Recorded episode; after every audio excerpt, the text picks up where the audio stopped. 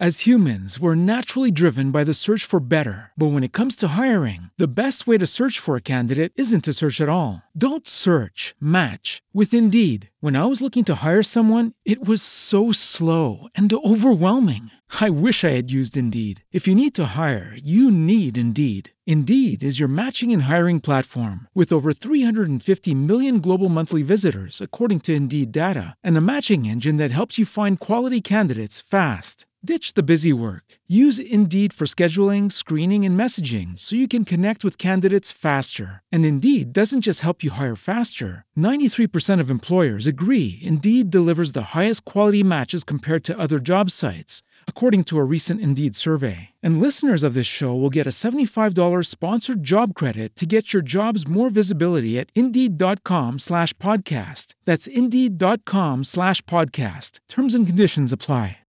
With the Lucky Land slots, you can get lucky just about anywhere. This is your captain speaking. Uh, we've got clear runway and the weather's fine, but we're just going to circle up here a while and uh, get lucky. No, no, nothing like that. It's just these cash prizes add up quick. So I suggest you sit back, keep your tray table upright, and start getting lucky.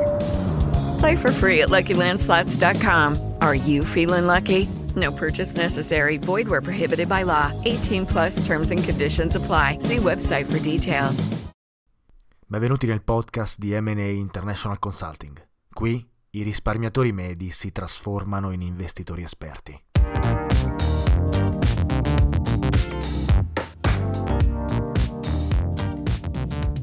Ciao a tutti e benvenuti in un nuovo episodio di Investire Semplicemente, il podcast di Matan Associate International Consulting che parla di economia, investimenti e finanza.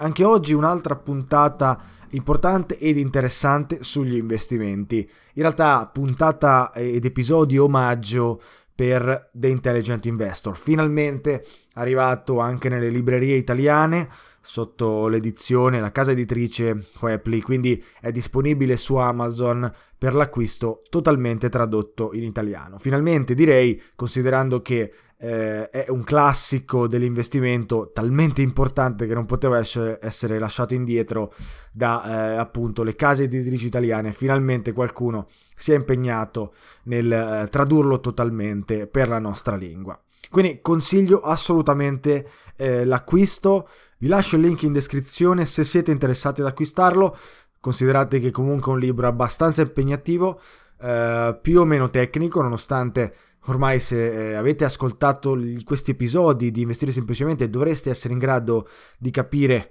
eh, quello che viene spiegato, però provateci, provate ad acquistarlo, provate a dargli una letta, eh, ritagliatevi un po' di tempo per imparare e poi fatemi sapere se effettivamente è troppo difficile oppure se è una lettura eh, fattibile dopo aver appunto ascoltato eh, gli episodi di questo podcast.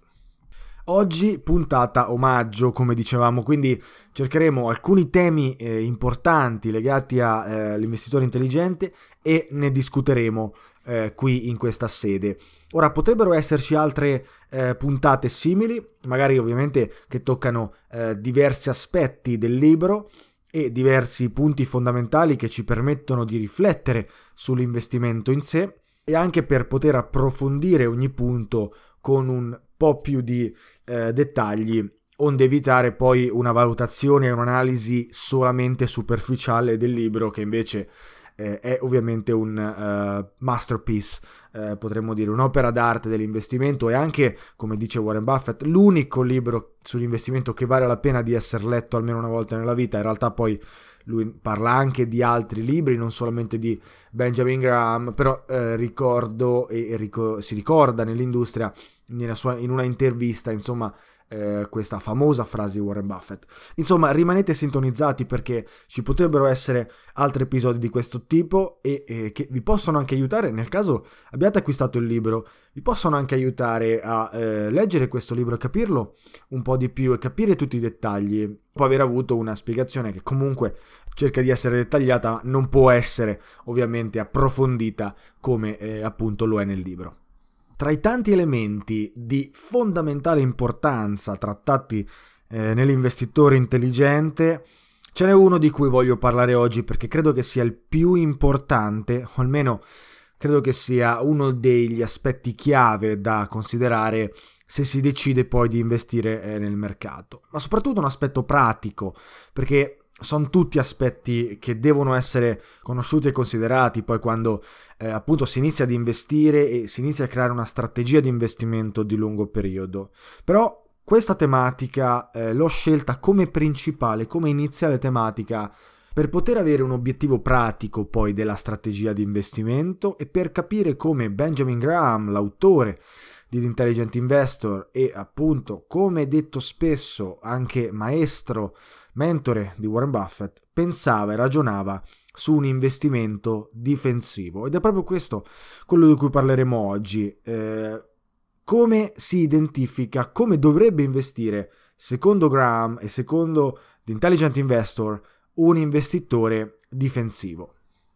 Innanzitutto dobbiamo definire che cos'è un investitore difensivo e semplicemente, come dice Graham, è un investitore che non è attivo nei mercati, non è come il suo rivale un investitore eh, intraprendente, così viene chiamato, che noi potremmo definire un investitore attivo per semplicità. Un investitore difensivo è colui che investe nei mercati in maniera passiva, in maniera difensiva, cercando di eh, prendere vantaggio di una strategia precisa di investimento, che in inglese si chiama dollar cost averaging, che noi in italiano potremmo chiamare più semplicemente piano di accumulo o anche PAC, così eh, chiamato dai broker e vari fondi di investimento e dalla finanza italiana. Cerchiamo di fare un passo indietro però. Effettivamente che cos'è un eh, investitore eh, difensivo? Qual è la sua definizione? È un investitore che abbiamo detto passivo non vuole cercare di fare timing di mercato, non vuole andare a investire durante un preciso momento per prendere vantaggio di eh, potenziali opportunità eh, sui prezzi degli asset che vuole acquistare. Di conseguenza evita anche il rischio del timing, che come abbiamo visto in precedenti episodi è uno dei rischi più pericolosi per l'investitore. La differenza maggiore però tra un investitore difensivo e un investitore attivo o imprenditore, intraprendente, come lo definisce Benjamin Graham, è l'obiettivo finale. Mentre un investitore difensivo vuole eh, semplicemente investire i suoi soldi in maniera passiva affinché si moltiplicano nel tempo, seguendo quella che è una media di mercato e degli indici di riferimento, Semplicemente un investitore attivo invece cerca di superare le performance che il mercato gli darebbe se eh, appunto eh, investisse in maniera difensiva. Ora, non la voglio complicare troppo. L'investitore attivo cerca di battere il mercato, l'abbiamo detto spesso, abbiamo usato spesso questo termine. L'investitore passivo invece no. Ora, non è veramente così, la distinzione è eh, più ampia. Eh, Benjamin Graham non semplifica totalmente come abbiamo fatto noi in questo momento. E oggi ne parliamo, oggi vediamo esattamente cosa intende per de- investitore difensivo. Infatti Benjamin Graham comunque suggerisce di selezionare le proprie azioni. Eh, nonostante poi vedremo come eh, lui intenda eh, che l'investitore difensivo deve avere una diversificazione abbastanza importante nel proprio paniere di azioni o anche obbligazioni. Tuttavia, Benjamin Graham non parla direttamente di fondi indicizzati eh, o di ETF, ovviamente, che erano strumenti nemmeno esistenti al tempo. Ecco che dobbiamo considerare anche il contesto in cui è inserita questa definizione e Benjamin Graham suggerisce che le azioni comunque devono avere determinate qualità diverse se si pensa e si prova ad essere un investitore difensivo piuttosto che si provi ad essere un investitore attivo. Ma Abbiamo definito queste due categorie, ora cerchiamo di entrare un po' nei dettagli. Quali sono le eh, aziende che un investitore difensivo dovrebbe scegliere per il proprio portafoglio, per ovviamente mitigare la maggior parte dei rischi e quindi essere conservatore, se così vogliamo dire, eh, nelle proprie decisioni e nel proprio portafoglio. Benjamin Graham suggerisce che un investitore difensivo dovrebbe investire il 50% del proprio portafoglio in azioni e il 50% del proprio portafoglio in obbligazioni. Questo non va, eh, non è molto diverso da eh, diciamo gli elementi e le teorie suggerite da Jack Bogle, il fondatore di Vanguard, o dalla classica allocazione 60-40, appunto che ha contraddistinto eh, tutto il post eh, dopoguerra, potremmo dire, il boom economico americano e la eh, ricrescita, il bull market della finanza di quegli anni fino agli anni 2000 tendenzialmente. La locazione 60-40 in realtà è anche tuttora utilizzata dalla maggior parte dei fondi di investimento, che però eh, ovviamente offrono molte più opportunità di come eh, ne offrissero prima. Quindi non si discosta così tanto da quell'allocazione, appunto 50-50, molto basica, molto semplice, molto uh, basilare appunto. Però poi dal punto di vista della scelta delle azioni, le, gli elementi che Benjamin Graham suggerisce essere importanti nella scelta delle aziende sottostanti sono uh, all'incirca, potremmo dire, 8 eh, nonostante poi ci sono dei trivia importanti che devono essere considerati, di cui parleremo eh, proprio in questo episodio. Benjamin Graham quindi suggerisce una locazione 50-50 con eh, la strategia del dollar cost averaging o quindi, detta in italiano, il piano di accumulo.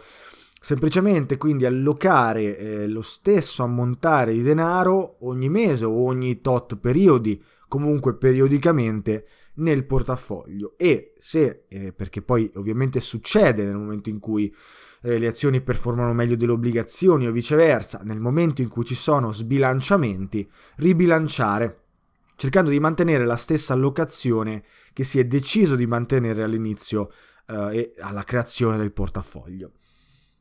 Ora, importante capire come anche Benjamin Graham suggerisce il piano di accumulo che è una delle strategie migliori per poter investire nei mercati, per il semplice fatto che elimina il rischio del timing e altri rischi legati all'emotività. Ne abbiamo parlato molto spesso in questo, uh, in questo podcast. Quindi il piano di accumulo è per il risparmiatore medio che vuole investire in maniera difensiva sicuramente una strategia vincente. Ovviamente però bisogna sapere che cosa si sta investendo, cosa c'è alle spalle di questo piano di accumulo quali sono gli asset poi selezionati. Ed è qui che entra in gioco eh, la selezione delle, eh, delle azioni e la selezione delle obbligazioni. Benjamin Graham appunto definisce quelle che secondo me sono gli otto punti fondamentali utili per l'investitore difensivo nella scelta delle eh, aziende e le azioni, quindi sottostanti, da acquistare. Vediamoli insieme. Prima cosa, diversificazione l'investitore difensivo deve diversificare con più azioni. Quindi eh, non può rischiare, è questo il senso, di ehm, allocare troppo, eh, troppo, capitale in una eh, azione solamente perché ci sono dei rischi allocati alla concentrazione di capitali verso eh, un solo asset, un solo strumento. Semplicemente se l'azienda sottostante inizia ad avere problemi economici, se l'azienda sottostante e rischia di andare in bancarotta, se eh, semplicemente il timing di investimento non è corretto, insomma ci sono dei rischi eh, associati alla non diversificazione. Quindi Benjamin Graham suggerisce di diversificare. Warren Buffett tuttavia eh, controbatte un po' questa ehm, questa teoria di Benjamin Graham in realtà non lo fa per quanto riguarda l'investitore eh, difensivo, ma per quanto riguarda l'investitore attivo, Warren Buffett e anche Charlie Munger, il suo vice, non credono totalmente nella diversificazione o comunque non in una diversificazione esagerata, cosa che in realtà ehm, è abbastanza diverso da Benjamin Graham che invece selezionava soprattutto quando lui, ovviamente lui era un investitore attivo, come potete immaginare, e, e lui addirittura aveva un portafoglio di azioni molto eh, nutrito e quindi diciamo che si discosta da questo punto di vista. Secondo me è abbastanza corretto dire che la diversificazione è ottima e utile in un contesto, in un'ottica e con degli obiettivi di conservazione del capitale e di mitigazione dei rischi. Punto numero due grandi aziende. Potremmo utilizzare il termine aziende a grande capitalizzazione.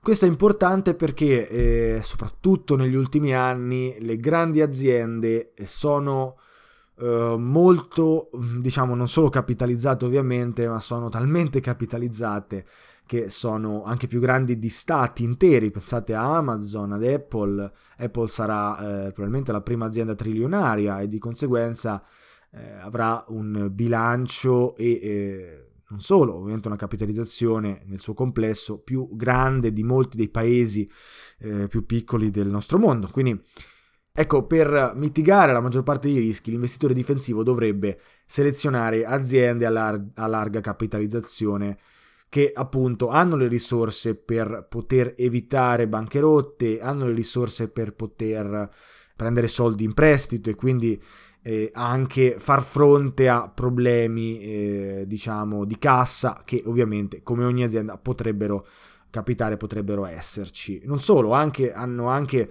diciamo, abbastanza eh, soldi e fondi per poter acquisire competitors, per entrare in nuovi mercati e quindi poter anche diversificare i loro introiti. Insomma, eh, investire in grandi aziende, soprattutto in questo periodo, era importantissimo anche nel tempo di Benjamin Graham. Uh, è sicuramente un modo per poter diversificare eh, senza rischi, mm, è sbagliato dire senza rischi, potremmo dire riducendo i rischi il più possibile. Punto numero 3, aziende che siano uh, finanziariamente stabili. Quindi bisognerebbe selezionare azioni con un bilancio che sia eh, stabile, che sia ehm, abbastanza solido, aziende che non hanno e non stanno avendo eh, difficoltà economiche e che hanno dimostrato di avere una ottima gestione di cassa aziendale. Ora, questo è un punto che in realtà non è così semplice da fare per chi non è avvezzo alla lettura di bilanci e non è avvezzo alla ragioneria o il cosiddetto accounting in inglese. Leggere i bilanci è la diciamo, l'abilità necessaria, eh, fondamentale per poter decidere quali azioni investire. Infatti io non credo che scegliere azioni sia il modo migliore per un investitore eh, di eh, appunto allocare il proprio portafoglio e investire nei mercati. Lo vedremo alla fine con una piccola postilla, eh, quale secondo me è il modo migliore di investire per un, un investitore difensivo. Tuttavia, Benjamin Graham suggerisce di selezionare aziende che siano solide e stabili finanzia- finanziariamente, che deve essere il primo uh, metodo per poter selezionare un'azienda, senza il quale ovviamente l'azienda deve essere scartata. Entrando un po' più nel tecnico, il quarto punto è che l'azienda deve avere avuto dividendi eh, stabili per uh, 20 anni di fila. Nel momento in cui i dividendi eh, sono stati saltati per un anno o sono stati eh, ridotti, ora questo potrebbe creare dei problemi. In realtà Benjamin Graham suggerisce proprio che non devono esserci stati dividendi saltati, nel senso quindi che l'azienda non, eh, non abbia per un anno o per un trimestre non abbia eh, erogato dei dividendi. Questo è molto importante e in realtà, come abbiamo detto più di una volta, i dividendi, abbiamo fatto anche un episodio a parte, i dividendi sono semplicemente una misurazione. Infatti Benjamin Graham li sta utilizzando una, come una misurazione. Nel momento in cui l'azienda è riuscita a mantenere stabili i propri dividendi per vent'anni di fila, possiamo essere sicuri o potremmo aspettarci che in futuro succederà eh, la stessa cosa. L'azienda non smetterà di distribuire i pagamenti e probabilmente è anche in grado di eh, gestire il pagamento dei dividendi e anche quindi eh, il management del, del, denaro in maniera intelligente. Questa è un po' eh, la motivazione perché Benjamin Graham inserisce i dividendi eh, immediatamente tra i requisiti per un investitore eh, difensivo per scegliere le proprie aziende. Altro punto, secondo me, più importante ancora, è il quinto, l'azienda non deve avere eh, guadagni negativi negli ultimi dieci anni.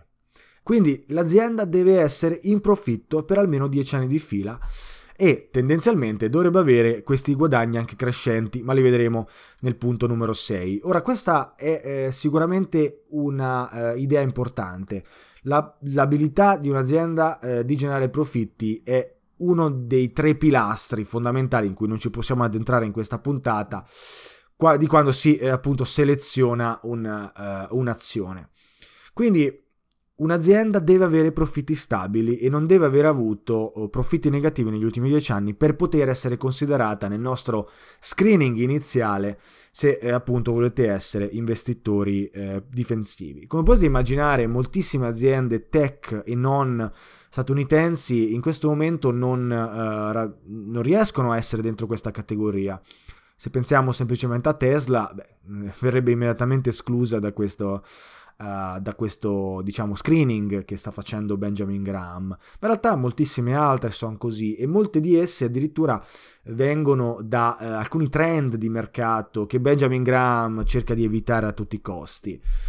E, um, vi posso fare un altro esempio, l'esempio di Beyond Meat, uh, un'azienda recente che fa carni uh, sintetiche, eh, cui, che, che, ha avuto un prezzo uh, incredibilmente alto e che sta crescendo uh, nel tempo, beh, non ha avuto dalla sua nascita, o almeno da quando è stata quotata in borsa, non ha avuto nessun anno in profitto. Ecco che Benjamin Graham lo avrebbe escluso immediatamente e secondo me dovreste escluderla anche voi, sia che siate investitori difensivi, sia che siate investitori attivi. Punto numero 6. I guadagni, i profitti, i cosiddetti earnings devono aver avuto una crescita totale del 33% almeno negli ultimi 10 anni, che appunto è un numero che non è troppo conservatore in realtà, eh, forse eh, si potrebbe provare a scegliere un numero più alto di questo, soprattutto in questa in questo contesto dove comunque ci sono aziende che riescono a crescere i propri profitti in maniera abbastanza rilevante. Insomma, l'idea che vi deve arrivare è che ehm, ci deve essere una crescita costante dei profitti e non possiamo vedere dei profitti che siano oh, frastagliati, scaglionati nel tempo, in cui eh, appunto un anno si fa il 15%, un altro anno si fa il, eh, lo 0% o addirittura una percentuale negativa. Ci deve essere una crescita continua che deve rispecchiare quello che è il business eh, sottostante dell'azienda e la profittabilità dell'azienda stessa e quindi anche da dove derivano questi earnings e come gestiscono gli earnings poi eh, i, il manager, i, i, managers dell'azienda e in generale come vengono utilizzati poi per ripagare gli investitori, per acquistare nuovi investimenti e tutto quello che viene poi che deriva dall'analisi e la valutazione aziendale eh, legata appunto eh, alle aziende e alle azioni quotate in borsa. Parlando di valutazione aziendale, eh, il settimo punto e anche l'ottavo parlano di eh, quanto si sta pagando quell'azienda che si è scelto. Quindi se tutti i punti sono rispettati eh, e si selezionano delle aziende che sono potenzialmente interessanti eh, per il nostro portafoglio da investitori difensivi, Beh, dobbiamo comunque avere altri due, eh, diciamo, eh, elementi del nostro screening per poter scartare eh, un'azienda basandoci sul prezzo dell'azione stessa che magari è troppo alto considerando gli earnings, quindi i profitti e in generale l'andamento del business dell'azienda stessa. Quindi il settimo punto, per farla semplice, è acquistare asset che siano economici, che non siano troppo cari. Uno dei metodi che Benjamin Graham suggerisce è quello di prendere la, eh, la capitalizzazione di mercato di un'azienda e valutare eh, che sia inferiore alle eh, asset meno le liabilities, che è il cosiddetto book value, moltiplicato per 1,5. Quindi, per farla semplice, la capitalizzazione di mercato deve essere inferiore al book value per 1,5. Se questo è il caso, Benjamin Graham eh, appunto è abbastanza contento dell'azione che sta guardando e della sua valutazione. Quello che eh, fondamentalmente ci sta dicendo questa formula è che appunto non stiamo overpagando una eh, considerando quelli che sono i valori attuali di capitalizzazione del mercato e eh, i valori attuali di bilancio dell'azienda stessa. Questo si lega direttamente al punto numero 8 che adesso discutiamo. Infatti Benjamin Graham suggerisce che il price to earning ratio deve essere inferiore a 15.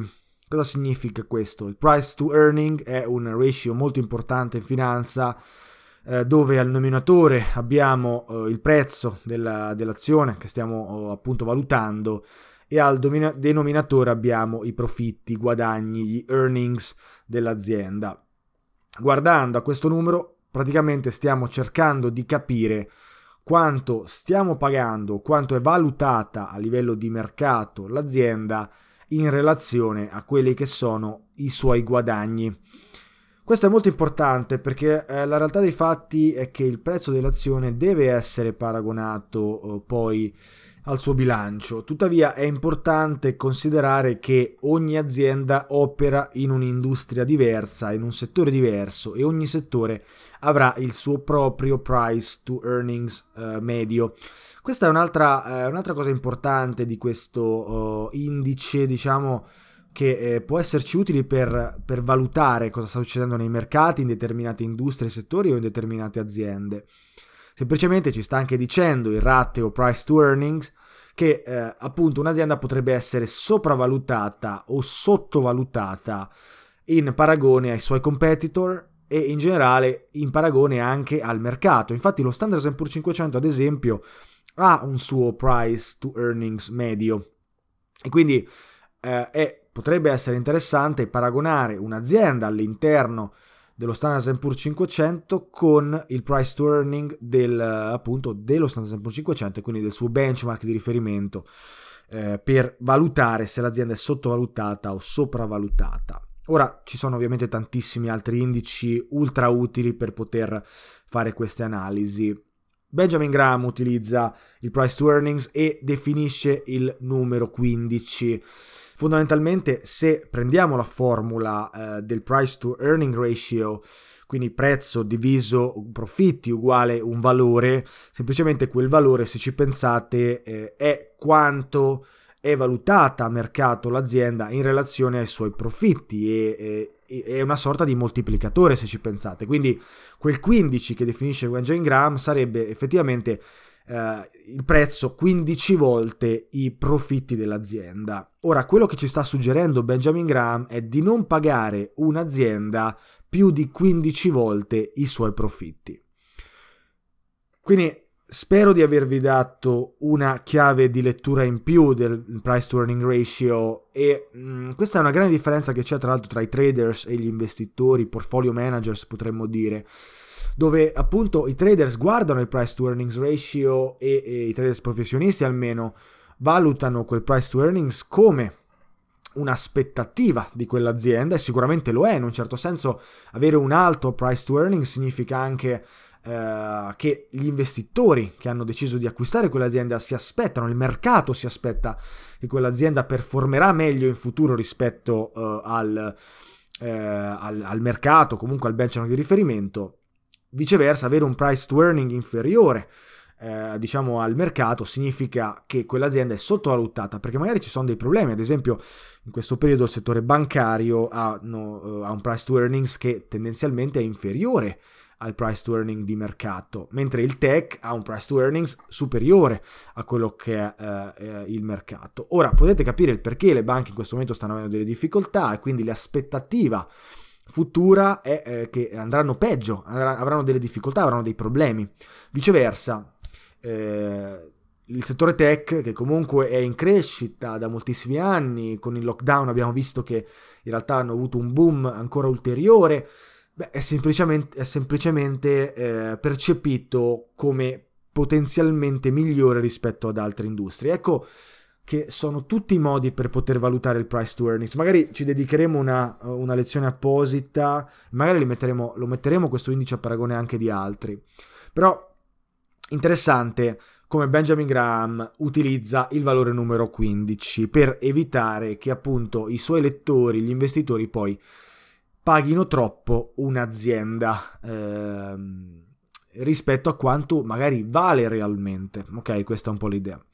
Però spero che questa, eh, diciamo, questa mia analisi, poi approfondimento, vi abbia aiutato a capire che in realtà ci sono tanti modi di, di vedere il price to earning ratio e quindi questo valore 15 deve essere preso nel suo contesto e semplicemente anche Warren Buffett lo fa. Lui eh, in realtà non acquista eh, azioni legate a un price to earning ratio inferiore a 15, anzi eh, negli anni ha sviluppato una teoria leggermente diversa da quella di Benjamin Graham che è appunto quella di cercare di acquistare un business uh, per i suoi fondamentali e non seguendo quelli che sono semplici parametri che a volte sono un po' forzati. Addirittura in una uh, famosissima intervista, e anzi un po' proprio la sua filosofia, eh, lui disse e, e, continua a supportare questa, questa idea, è meglio comprare un ottimo business a un buon prezzo piuttosto che comprare un buon business a un ottimo prezzo, che secondo me eh, riesce a racchiudere un po' il senso dell'evoluzione del value investing eh, da Benjamin Graham a Warren Buffett, che sicuramente ne è il capostipite numero uno eh, di questi, almeno del nostro tempo. Ora, come fare per poter investire in maniera eh, efficiente senza però voler necessariamente investire in azioni eh, perché magari non sappiamo leggere i bilanci, perché magari, magari, facciamo altro nella vita, beh esistono gli index funds o esistono gli ETF che emulano eh, determinati indici. Quindi ci sono dei modi per poter investire essendo ancora più difensivi di quanto in realtà eh, cercava di definire Benjamin Graham nel suo libro. Ne parleremo però in un altro episodio sicuramente, abbiamo sforato moltissimo oggi, ma va bene così, è un episodio omaggio ad Intelligent Investor e quindi mi interessa e sono contento di aver speso qualche parola in più uh, su questo libro eccezionale che davvero vi consiglio di, di comprare, di leggere, di tener caro nella libreria e di consultarlo anche più di una volta, soprattutto quando poi si mette mano al portafoglio titoli. Uh, che poi, come abbiamo detto spesso, è parte integrante del vostro futuro, dei vostri risparmi e del vostro uh, benessere. Ora, noi facciamo anche questo di mestiere, l'abbiamo detto spesso, facciamo consulenze, coaching uh, finanziari per potervi aiutare ad investire, aiutare a capire la finanza, che eh, potrebbe essere difficile da, da, comprendere per un novizio, per qualcuno che non, si, che non ha avuto degli studi legati all'economia e alla finanza e per chi eh, a tutti gli effetti eh, ha investito magari in maniera passiva tramite la banca pagando un sacco di commissioni. Eh, invito a controllare il nostro sito web, a contattarci, farci domande, lavorare con noi, insomma di avere un contatto con Maten Associate International Consulting. Vogliamo darvi una mano, vogliamo potervi aiutare a raggiungere i vostri obiettivi. Ora è stato un piacere essere qui con voi come al solito. Episodio un po' più lungo, non importa, anzi sono contento così, spero non sia uh, pesante, anzi lasciatemi dei feedback se, eh, se lo è. È stato un piacere essere qui con voi, come dicevo, noi ci sentiamo ad un altro episodio. Ciao a tutti!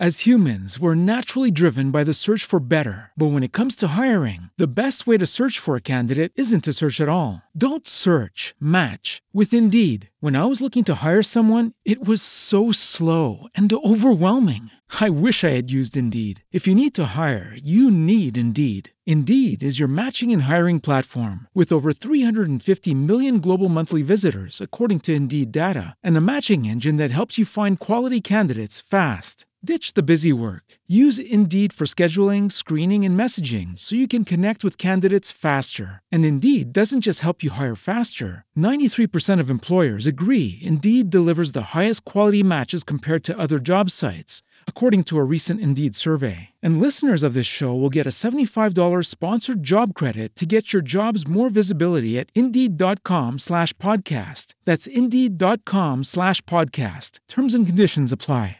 Hey guys, it is Ryan. I'm not sure if you know this about me, but I'm a bit of a fun fanatic when I can. I like to work, but I like fun too. It's a thing. And now the truth is out there. I can tell you about my favorite place to have fun Chumba Casino. They have hundreds of social casino style games to choose from, with new games released each week. You can play for free anytime, anywhere and each day brings a new chance to collect daily bonuses. So join me in the fun. Sign up now at ChumbaCasino.com. No purchase necessary. VGW. Void prohibited by law. See terms and conditions. 18 plus.